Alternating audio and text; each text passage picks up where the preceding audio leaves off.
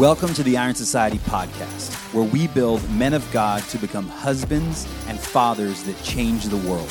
No man should have to struggle through life alone or lacking the tools they need to win and dominate life. Every week, we will bring you an inspiring and actionable conversation that will forge you into the man and leader God has called you to be. Welcome to the Iron Society. What's up, everybody? Welcome back to another Iron Society podcast. As always, Cody Chapman here, along with Nick Milligan. Mr. Nick, Mr. Nick Milligan. I haven't called you Nicky M in a long time. Just had to get that in though, I didn't did. you? I did. I had to get it in. Um, you know, it's freezing cold down here in my office. Well, it's kind of freezing cold It's freezing cold in Montana. across the United States. I hear, but I'm pretty sure we're in the lead for. I'm guessing we're in the lead, at least the running for the lead for most cold because I don't like know. Negative the Midwest thirty. Gets, the Midwest gets pretty cold. I don't know, man. Um, It's cold. This is as cold as I've ever been in. Mm. Uh, the coldest I have been in previous to this was zero degrees. Oh, geez. Yeah. When we moved to Boise like a couple years ago, show up, unpack, it snows on the ground. Next morning, get ready to go to the gym, get in the van, look at the dash, zero degrees, zero units of heat. yeah, it's fun Um, when it dips down in the negatives, and it, it, once it hits negative, I feel like though it just it really doesn't matter. It's just how long you can stay out in it is Yeah. all that Well, changes. So what I have discovered, two things I've discovered. One, somebody told me who is a native Montanan, born and raised here. They say you get you can go down all the way to negative five. From twenty to negative five, it's all cold. yeah. They're like, as soon as you get past negative five, everything starts to feel different. Like the little hairs in your nose Oh start yeah, to freeze. you step outside and your nostrils Yeah. automatically freeze. Yes, The first first breath. And then the moment you're anywhere from negative five to negative 30 or 35 that we were the other day, Mm-hmm. and any breeze kicks up, Oh yeah, you're screwed. oh yeah. Like I was filling my gas pump. I was telling a buddy last night. I was filling my gas pump up at Costco. And first of all, it was so cold that the card readers weren't working. so I'm like freezing my Rastafari and Nene's off, right? And I'm trying to put the card in there. And it's like, can't read, can't read. I'm like rubbing my card together, like warm up. Finally get to read. But then a breeze kicks up and starts hitting my, this side of my face. Mm-hmm. And like it literally feels like I'm starting to get a headache. Mm. And I'm closing my eye, like all weird, and like lifting up my shoulder to try and block it because I'm like trying to fiddle over here with the card. Yep. And I'm like, dude, I can't wait for spring and summer. Yeah, like I'm, I love the snow, but like that cold, yeah. It's the wind that does it, It- for yeah. sure. It takes that negative thirty, makes it you know negative sixty is what it feels like. Yeah. and I mean hoods are a must. yep. Hood on everything. Yeah. I mean it's just it's crazy how it affects. I've just, never lived anywhere where like a beanie was really necessitated. Like even yeah. at zero degrees or five, it's like okay, I can get by without a beanie. My head's fine. I don't even wear hoods very often, Mm-hmm. like outside. But like recently, the past couple days, beanie and hood. Mm-hmm. And one of our pastors, Pastor Tyler, he saw me in this sweatshirt the other day when it was negative fifteen. Right? He's like, "Don't you have a real jacket?" And I'm like, I, no, I don't have a real jacket. and, he, and meanwhile, he's wearing his eight hundred dollar Sitka. like, you know, it probably like it probably has a built in massager in it as well. Right. And he's like, dude, you got to get yourself a jacket. And I'm, I was like, I'm certainly not buying one of those right now. Um, but but then it was sweet. Two hours later, I hear a knock at the door, and he shows up with like this North Face jacket and this sweet cool jacket. Oh, like, yeah? one of my favorite brands. Yeah, yeah. He's like, these are real jackets. They're your size. Like, try it. on. Lord bless you. um, so, yeah, but everyone's feeling cold right now. Yes. everyone's feeling cold. Yep. But it might be cold, but we're about to have we're about to get a heated conversation. Heated. Last week we started going over the path. Well, two weeks ago we started going over the path. Last week we started jumping into the first part of it, which is the man. Right. Yep. That's the first role or the first like layer that you need to get dialed in. Body, mind, spirit. man body, mind, spirit, right? Vision, vices, all that stuff. Mm-hmm. You got to get all that dialed in and under control and heading somewhere wor- worthy.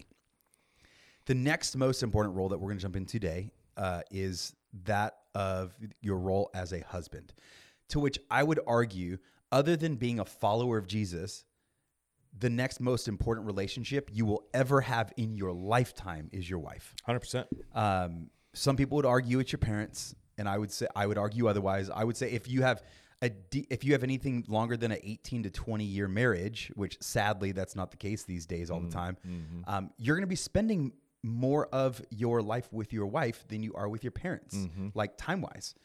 Um, like even pretty soon, um, s- the the amount of time that Steph has known me, she will have known me longer in her life than she didn't. Sure. And that was just a weird thing for us to think about. We're like, Yeah. oh my gosh. Yeah. Right. And one day it'll get to the point where we've been married longer than we were unmarried in our lifetime, which that's, that's even just a weird thing to think about. Mm-hmm. Yep. Like I've Yep. spent more time married to you than I was unmarried. Yeah, we're It's just- real close to that one. it's it's just weird. Uh, but it's the most important role, and sadly, I mean, it's well, sadly, tragically, I mean, whatever you know, kind of wording we want to give it. Christian marriage does not the results of Christian marriage and the actual Christian marriage don't don't look a whole lot different than non-Christian marriage. Sadly, When when not done well, yeah. unfortunately, Well- I, I think st- statistically, yes. I think that's accurate. And that's yes. why I say that is because n- I, b- I believe, and I'm not just saying this because I want to like poke the bear. I'm only saying this because I've watched tons of marriages Mm-hmm. of, of believers. Like f- they're just not any better. Mm-hmm. Like I, they they argue just as much. They're just as like mean with each other. Like it's just like no, you're like your marriage is not any better than this person's marriage. You might be saved, Yeah. but other than that, your marriage is not any better. I would guess the divorce rate is marginally better. at it's best. marginally better at best, yeah. depending on what studies you look at and what research you look at um, the, the the final end all divorce rate is not all that much better um, some studies have shown now that like basically if you have like faith based in your if you are faith based in your marriage um, there are more favorable outcomes. Mm-hmm. Uh, but again, just because you're quote faith based doesn't mean anything. It doesn't mean jack. Yeah. Sadly, Not anymore. these days. Yep.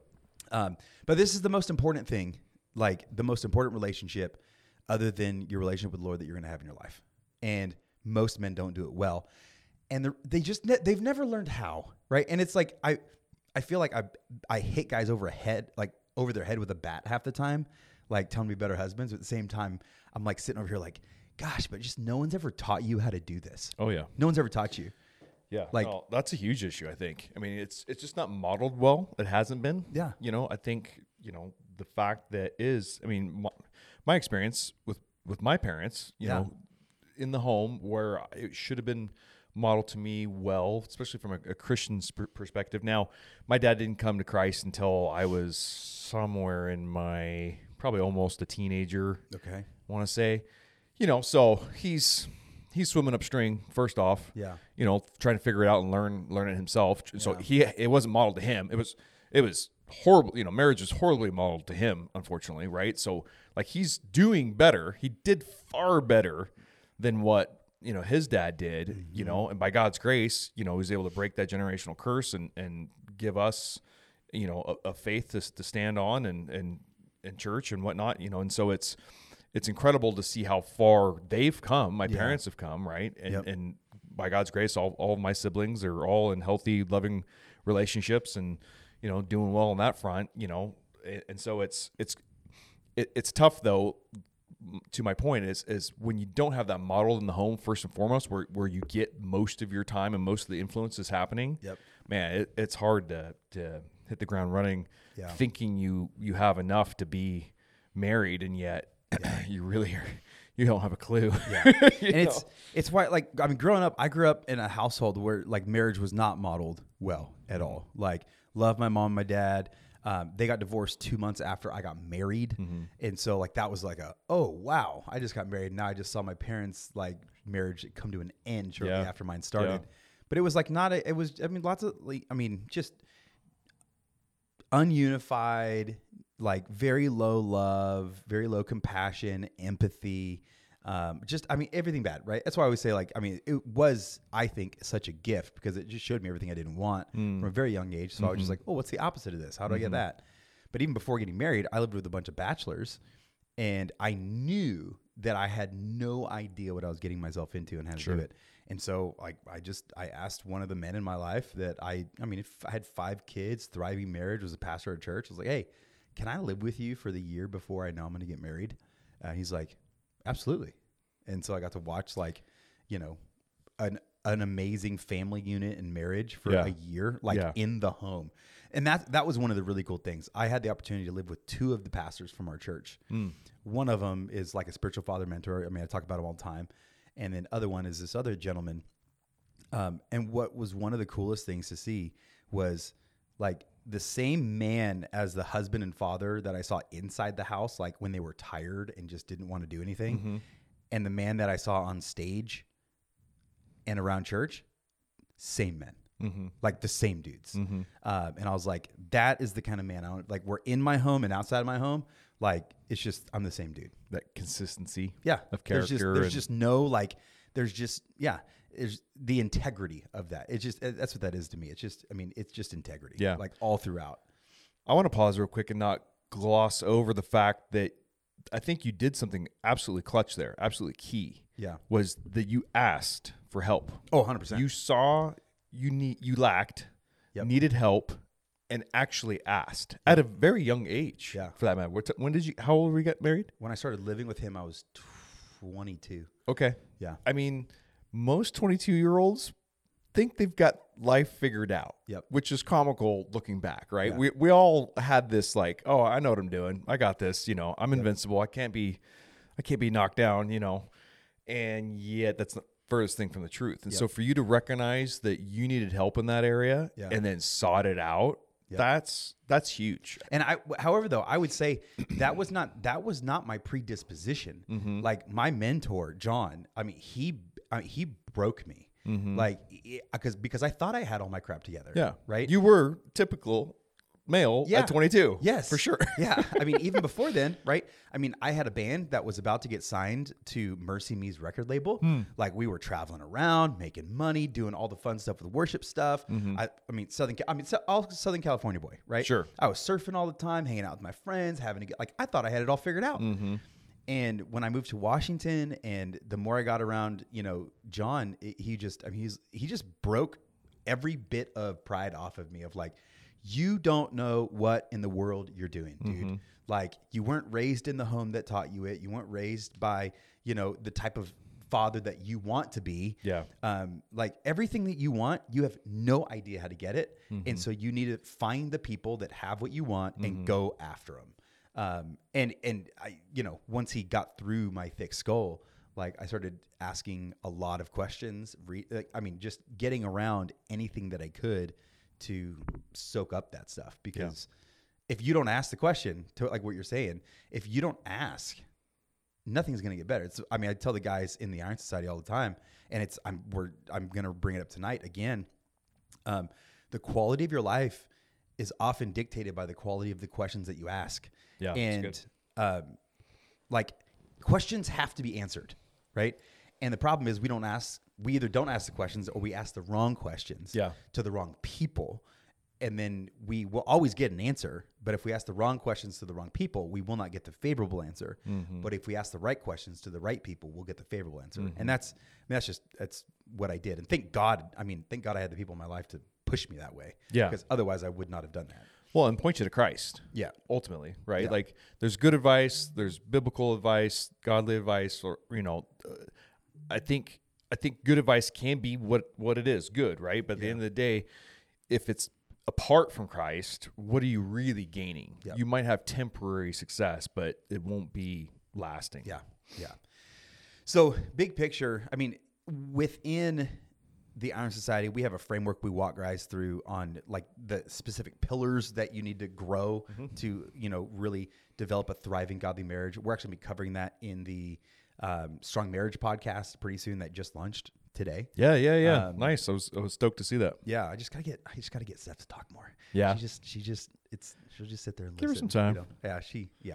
I'll just get her fired up about something. She'll talk plenty. There you go.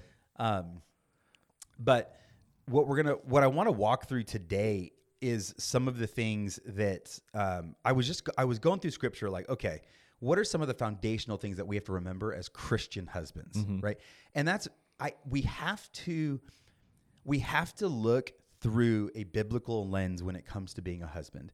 Because there are a lot of and I, I i have i know people i follow people that are relationship coaches mm-hmm. husband coaches but they don't come from a faith background. Mm-hmm. Everything they say i'm like bro like spot on Sure. everything you're saying is great none of it is through a biblical lens Mm-hmm. and as believers we first and foremost have to see everything through our biblical worldview Yep. and that means filtering everything first through scripture Mm-hmm. um, and that's why all of the stuff we talk about with identity all of that stuff it is all through a biblical perspective Yep. um, and a biblical lens everything is filtered through that so there's a few things we want to walk through today and it, we're just, I, I, I just said we walk through these scriptures Yeah. and just chat about them because um, it's it's just great. But first and foremost, the first thing we have to do is love like Christ and wash our wives in the word.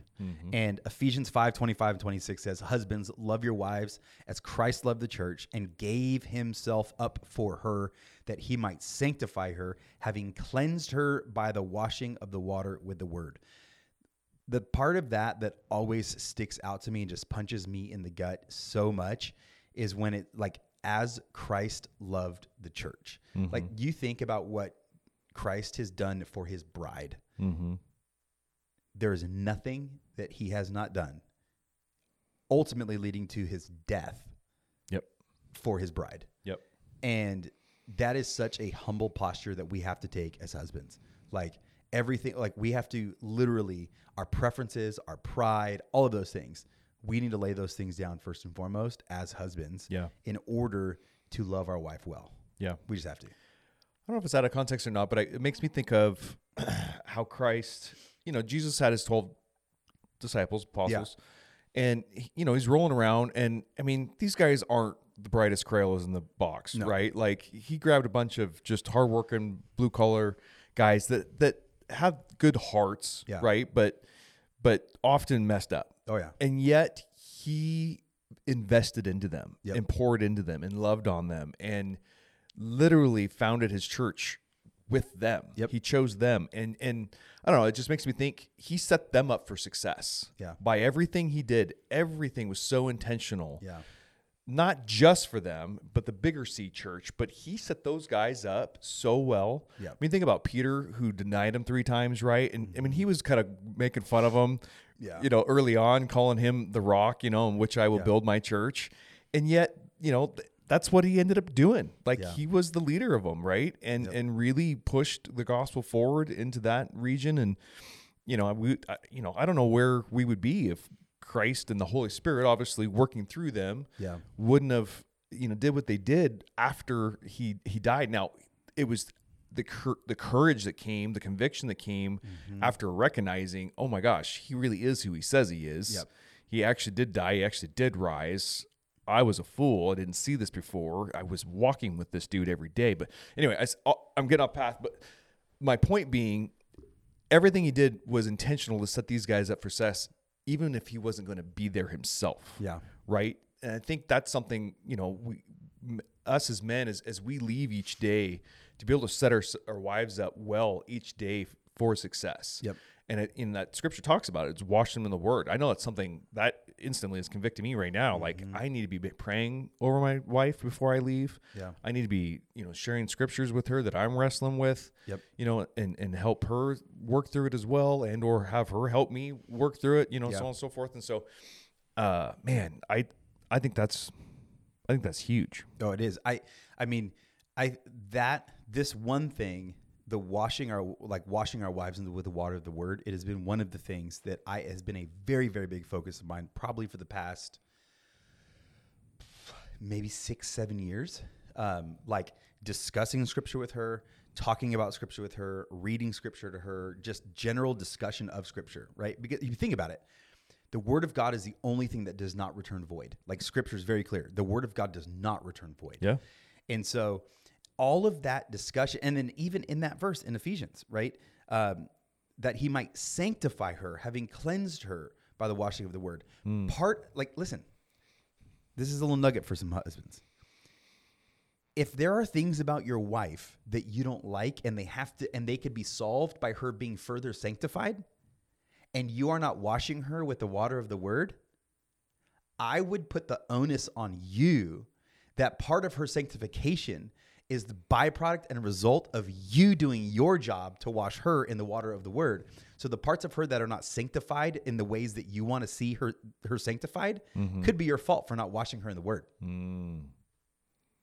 Like let, that, one sink in let- for I a was sec. just gonna say, let that one soak Yeah, in. let that one kick you in the balls for a sec, right? I mean, how many times the husbands, oh, my wife this, my wife that, this, that, the other thing, right? Yeah. She worries so much, she's so this, that, or the other thing, whatever. And it's like, hey, have you have you stopped and thought about like maybe that part of her sanctification is missing because you aren't washing her in the water of the word? Mm-hmm. Like, man, because I mean, my wife and she would tell you, like, man, she struggled. She has struggled with fear and anger for years. Um, and I would say, like, in the past six, seven years, the anger um, has like really subsided. It was when our kids were really young, like that kind of like oh, foothold of anger, you know, was in her, uh, or can't, you know, we saw it more. Um, and I was always like, what in the world is this? Like, you are the sweetest little thing in the world, but I didn't see that part of you, you know? um, and the fear is, I mean, you know, it just comes and goes. I mean, with kids and all the, there's all kinds of stuff. Um, but like when I started recognizing a lot of that, I was like, you know what? And then reading this verse, it's like, dude, there's there's parts of this that like I'm probably just not washing her in the water of the word. Think about it, like mm-hmm. just getting stained and kind of dirtied by the world around us. And it's like, let me take the sponge and the like the sponge bath of the word and Yeah. kind of wash you a little bit, and that'll make you without spot or wrinkle. And it, you know what I mean? Like it's just a thing I don't think men think about very often. It's like the one man in most wives' lives that wash them in the word is their pastor and not their husband. Mm. And it's like sad. Mhm. You know, it's like, no, no, no.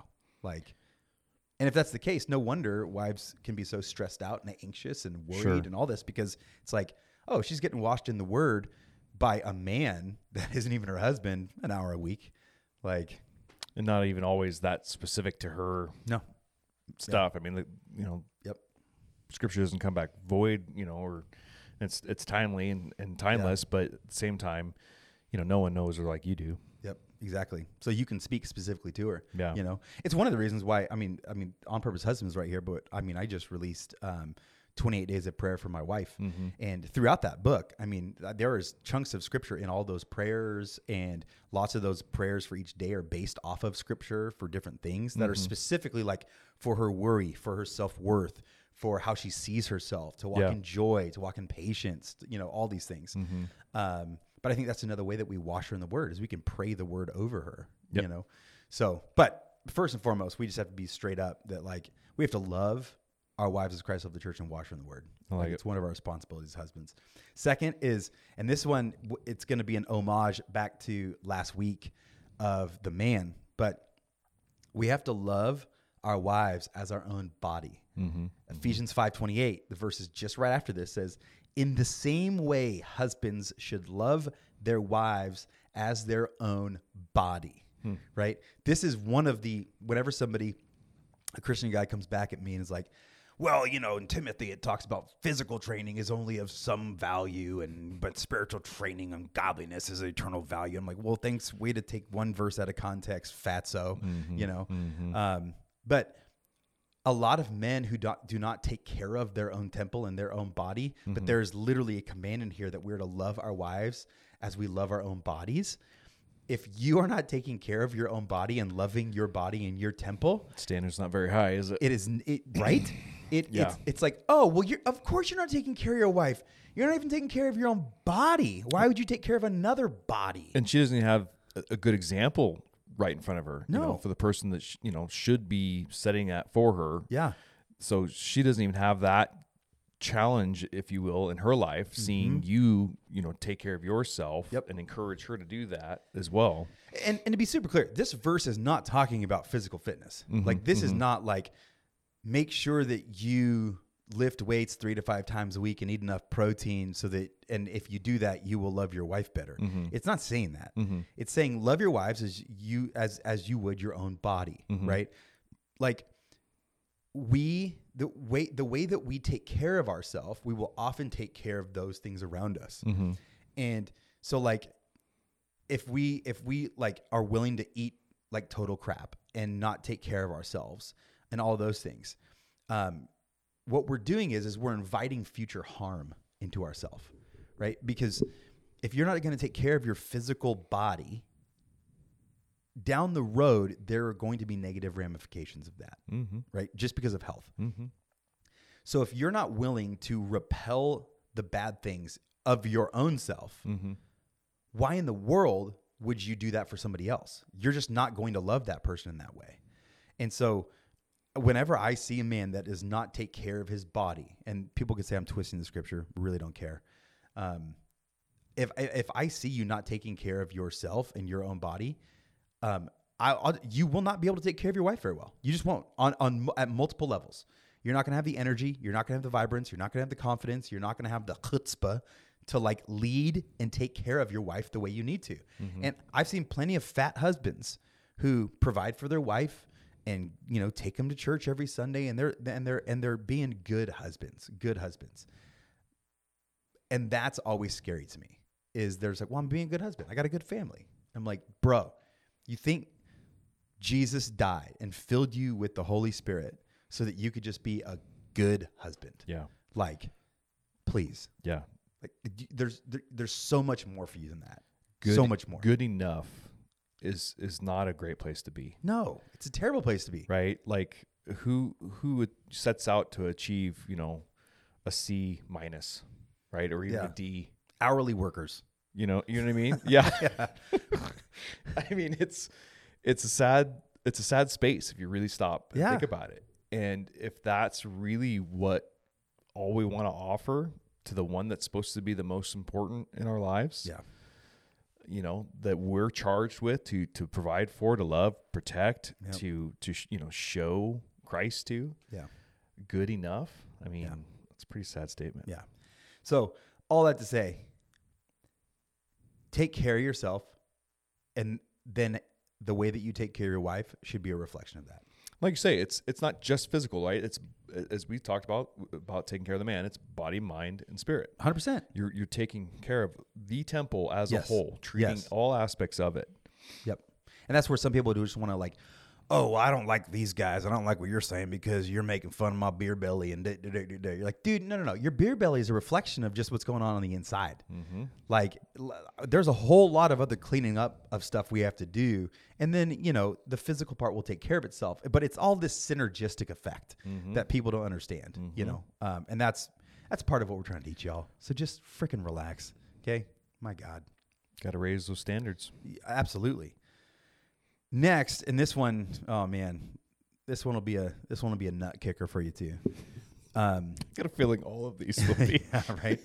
Um, but with our wives, we're supposed to be humble, gentle, patient, and bear all things in love. Ephesians four two, with all humility and gentleness, with patience, bearing with one another in love. That's what it's telling us to do. Mm-hmm. And think about this humble, gentle, patient, and bearing all things in love. Here's, uh, I would challenge any guy to go do this.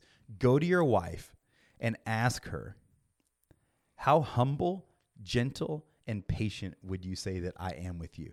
And and the the the ones that I would really hone in on there, the gentle and patient hmm ask your wife, How gentle and patient am I with you? How gentle and patient am I with you with my words, with the tone of my voice, with with how I say things, with how I treat you, with you know, all those things. hmm How do I how am I doing with that? And then shut your mouth and let her answer.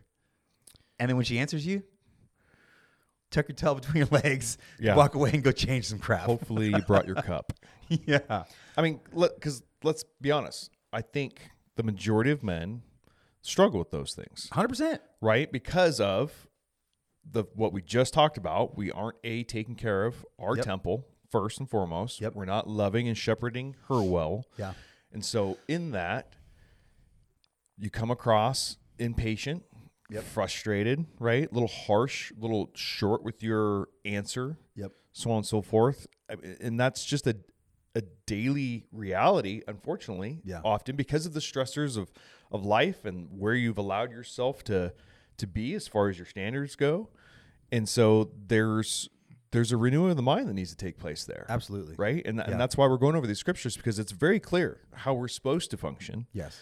Are we Jesus? No, it's not going to be perfect. Yep. But we should be striving towards these things. Yep. These are the actions that we need to take to to focus in on these specific and some of that's fruits of the spirit, right? Oh, 100 Like, percent.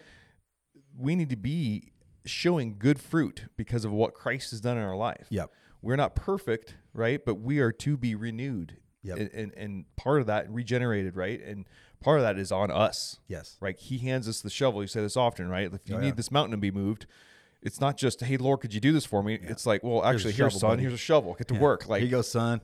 Start move- moving some move dirt. the mountain. You know? And you know, it's it's a participatory particip oh. Participatory. There you go. I would have never gotten there. Sport. You know what I mean? So Yeah. it's uh, you know, while while scripture's clear, we still have to engage and participate in that renewing. Yeah. And I would uh, listen, if you're a dude that struggles with this, right? Being humble, gentle, patient, and bearing things all in love. Here's here's one thing I would encourage you to do. And it's called context switching. Okay. Most most dudes really suck at context switching. And context switching is this. During the day, you are probably in a context where you need to be the go getter, hard hitter, get her done, get the results, kill the deer, gut it, bring it home, right? You got to be that dude.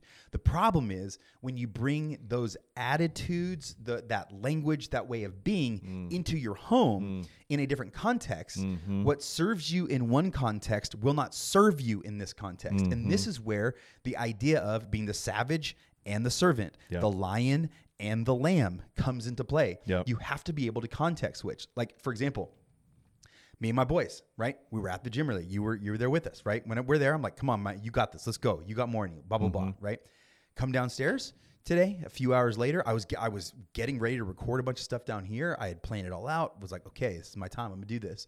And I come down, and um, I see one of my boys on their bed, like not like sobbing, but like I I know one of their faces when they. I'm like, I know that face. And I was like, ask a question real quick, kind of as I was walking by, and he just kind of shrugs and like I was like, ah, my my boy needs dad right now. Mhm. Like he doesn't need gym dad. Mm-hmm. He needs crying in my bed dad. sure. So I go and sit on his bed, right? And this is, is so this is so great. I go sit on his bed, start asking him some questions. He wasn't really answering all that well. And in my head, I'm like, all right, Lord, like what do I need to do? What do I need to get him to talk? And it's just like it's just in my spirit. He's just like lay down on his bed with him. Hmm. I was like, all right. Like in my, but in my, I fought it like for a half second. I'm like, I got crap to do. I got crap to do. I have, I'm literally, I have this amount of time to work on this amount of stuff, Right. and I can't, I don't want to waste any time. Um, and I'm like, all right, whatever. So I lay down and just kind of like, I mean, you know, he has like a twin bed or whatever. So it's like a grown freaking man and, uh, you know, an almost 13 year old now Yep. on there. Um, and as soon as I lay down and start asking questions and we're just laying next to each other, he like starts, you know, opening up and talking, you know? And I think that is, that is what I mean by context switching Yeah. like but specifically with your wife or even your kids. We'll talk about that more next week as father. Mm-hmm. maybe i should have saved this story for father next week. Maybe i'll retell it. Who knows? Something will probably happen between now and then that i can tell a story about. But that is context switching Mm-hmm. because at the gym they see a certain side of dad and they get a certain form of dad. And it's not it's not that i'm eh, unintegrous or two-faced. It's Nope. they, they get a certain piece of dad in that context in that context. Mm-hmm. and then in my office, I was getting crap done for the business, and then I was like hustling, focused, blah blah blah, doing all this stuff. Yeah. And I was getting ready to come do more of it, and then boom, he needed a context switch from dad. He needed dad to become the lamb, the tender one that could lay next to him in his bed while he's crying and upset about something, and talk to him about it Yeah. you know and we have to be able to do that with our wives we cannot bring the foreman leader Yeah. ceo person like barking orders at you know my secretary and then coming home and treating your wife like your secretary. Like we can't do that. And that is what would help us if we learn how to context switch. It will help you live this verse. Um, and one of the ways you can do that is just literally think about how you're going to act at work and just do the opposite at home. Hmm. like, and that is a learned skill. It is mm-hmm. learned. Mm-hmm. It is not like you don't flip a switch and all of a sudden you get it. You mm-hmm. practice it. That's why Paul literally, when it talks about setting our minds on things that are above in Philippians 4 8, it's like think on, you know, things that are pure, all these things, right? And then he says, practice these things. Yeah. It's because Paul knew, Yeah. ultimately the Lord knew that when he was telling us this, our minds are not going to default to those things. We need to practice them. So this is a practice. Yeah, it might even be fair or, or wise to even tell her, "Hey, I'm realizing what I might be doing Hundred percent. here," and I and, and tell her what what you you know just heard, what you just explained this this context switching. I'm going to start to practice this. Yeah. If you don't see me making the switch, can you just go, "Hey, context. Yep. You're talking to me?" Yep. I, I mean, maybe, maybe a little bit of help, right? Like Absolutely. That that communication, a little bit of dialogue, all of a sudden is like, oh yeah, my bad. Okay. Yep. Take a breath, step back. Absolutely. All right, how how can I help you? Yep. Hundred percent. You know, because because ultimately, I, my wife and I've talked about often, and we'll label it as giving each other the benefit of the doubt, Uh huh. right? Like, I am your greatest cheerleader. Yep. She is my greatest cheerleader. Yep. She she understands. We we understand that we are for one another. Yep. Never will we be against one another. And so, whenever anything does arise, Yep. it's out of miscommunication, Yep. poor attitude because of perhaps context, right? Mm-hmm. Being in the wrong context, getting kind of this thing out of nowhere. You haven't made the shift properly. Yeah. And so there's this somebody got rubbed the wrong way. Something was said that wasn't accurate in the end of all of it, right? So that person needs to go, okay, hold on. I, w- I need to take that back because I'm realizing I didn't mean that Yep. because I was in the wrong mode and I just barked back instead of Yeah. pausing and really understanding what you needed in that moment. You didn't need a fix. You just wanted someone to listen Yep. in that moment, for instance, right? Yeah. I think I think that could be really good. That Yeah. that little bit of communication is like, hey, can we practice this? I think this would help. This Yep. this practicing bit is going to be and, and there's grace there, right? Because you're practicing. Yep. I always kind of joke because I always call doctors, you know, oh, they're just practicing, Yeah. right? Like Well, it's true though. They are. They're not perfect. they Yeah. And and the thing I love about that recommendation right there, like going to your wife and saying that, and I would even say part of that process needs to be the process of repentance. Yeah. Of repenting, right?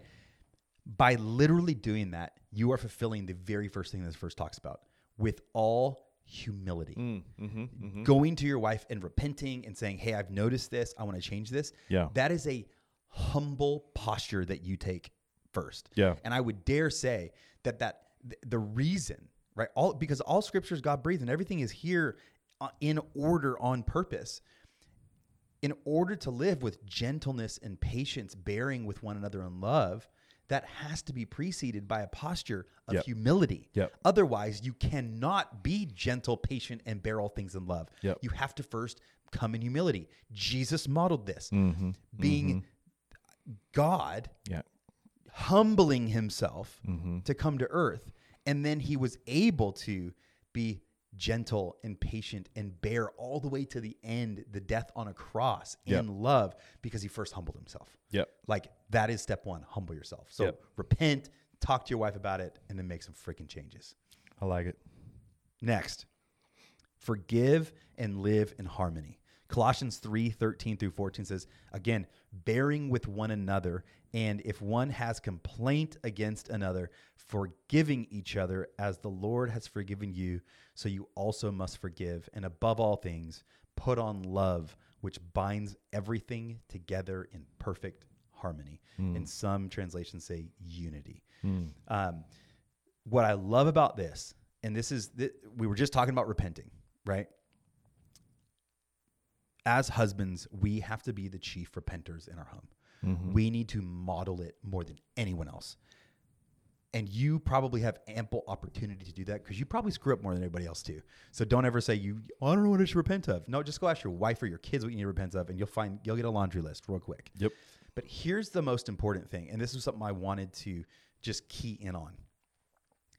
When it says forgiving one another, forgiveness is different than saying it's okay. Mm-hmm. And for both you to your wife and your wife to you, and even with your children, you need to forgive one another. Yeah. Forgiveness is kingdom language. Yeah. It's not just I'm sorry. No, You're not sorrowful about something and then No. do it again. Yes, and and I hate even when like someone's like, oh, uh, this happened, blah blah blah, and when I hear people say, oh, it's okay, I'm like, Mm.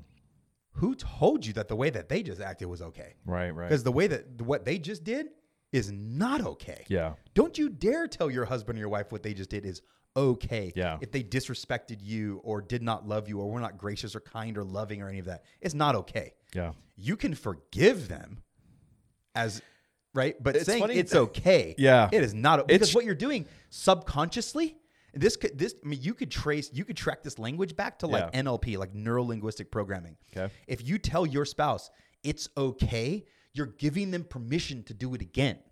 Forgiveness says, I recognize your you you wronged me. Yeah. But I am forgiving you as Christ has forgiven me. Yeah. It's kingdom, it is kingdom language and kingdom way of living in marriage. Yeah. No, it's it's super important that that very specific there, right? There's power in our words. Oh, 100%. Words have meaning. We can't just it, I just it's crazy to think. Like it, I hadn't thought about it. Where did that come from? Where in culture did that start? When someone is apologizing, saying they did wrong and for the person to to almost feel bad that they did it to them and no no no no it's okay like it's such a strange response if you should really stop and think about it it's Well, I- the I think it wrong just- response I, I, I see it with kids all the time. That's why our kids are not allowed. They have never been allowed to tell Mm-hmm. if somebody comes and apologizes to them for something or with one another. They have they will they will never say it is okay. Yeah. they know it is not okay. Uh, they will forgive. yeah But I, I hear it a ton with little kids all the time. Like if we're out and about, it's like, oh, I did this. Oh, it's okay. Yeah. It's like, child, no, definitely not parent, don't like. No, it was not okay. Yeah. it's not okay. that Some other kid slapped your kid in the head.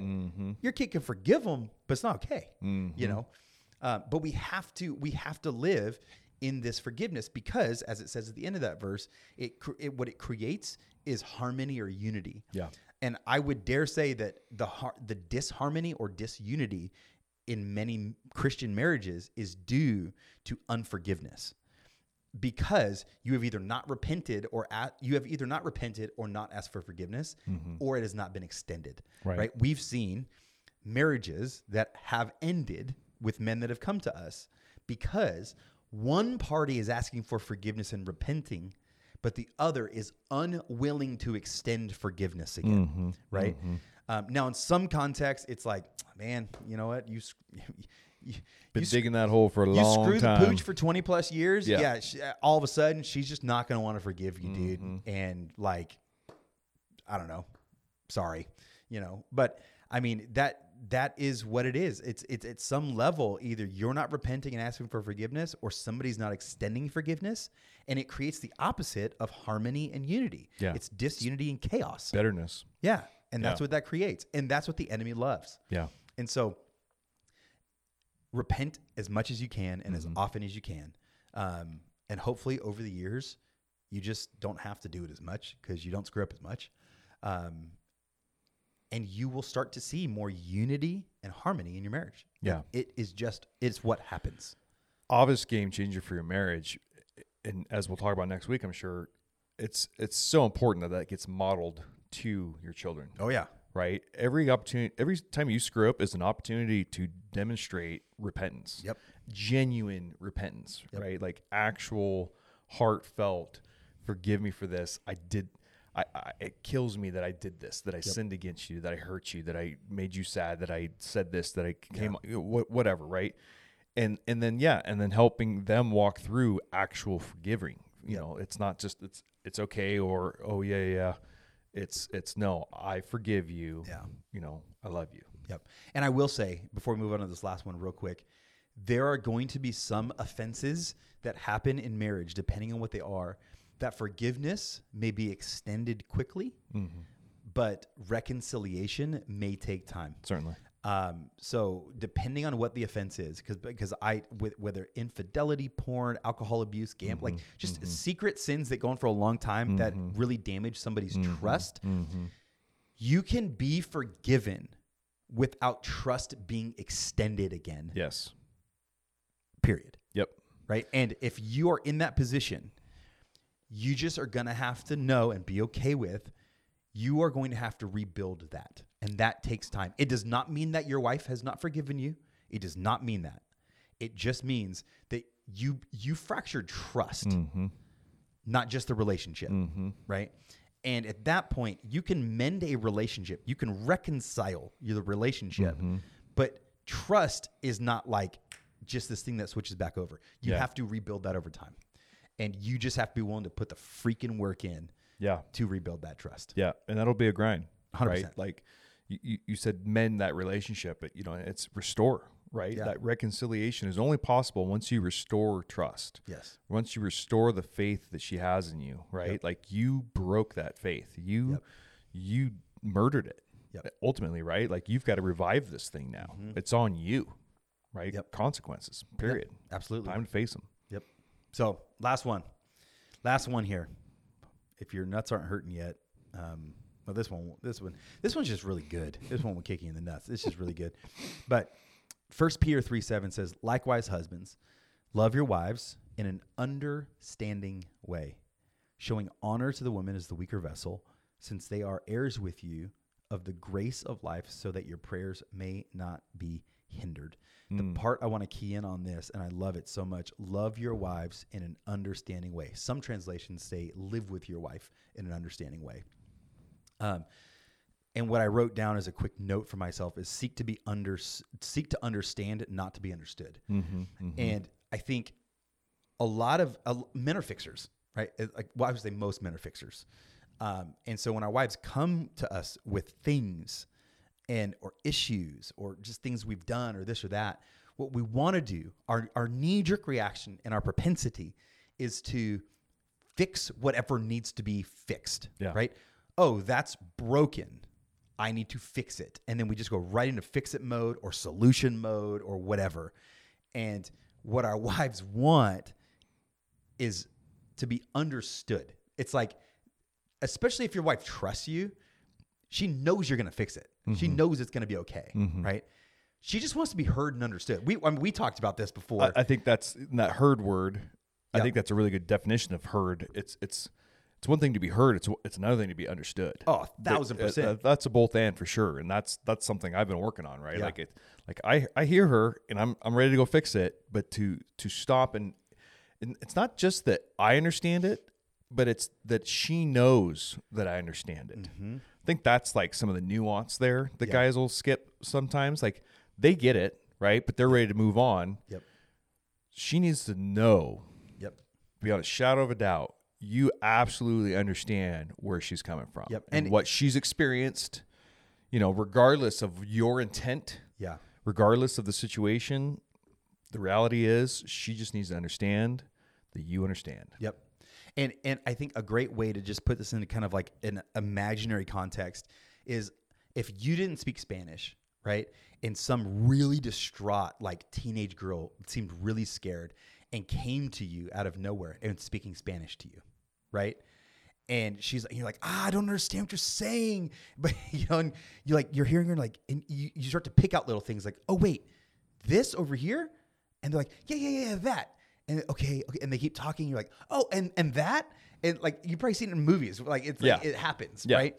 And I think that's that's really how I like to think about understanding our wives. Is sometimes they come to us and there's like somebody can come to you speaking Spanish, and if you don't know Spanish, you can hear them, but you don't understand a freaking thing they're saying. You know something's urgent. Yeah, you know something's going on. You know they're speaking words. You hear them, but you have no idea what they need or what they want or what Yeah. they desire. It's very similar with their wife. They can come to us and we hear words, but we don't really understand in their heart and in their mind and soul what it is they're actually longing for and need. And the only way you get there, and it, what if I, what, what, even when we talked before, Hmm. Nick, what do you need to do more with your wife? Listen, Well, listen, but after that, to understand, her, understand. Yep. ask Questions. questions. Check. Right? The quality of your life is dictated by the quality of questions you ask. It, I mean, it translates right into marriage. Yep. And it's like if husbands would just ask more questions, because how do you understand something?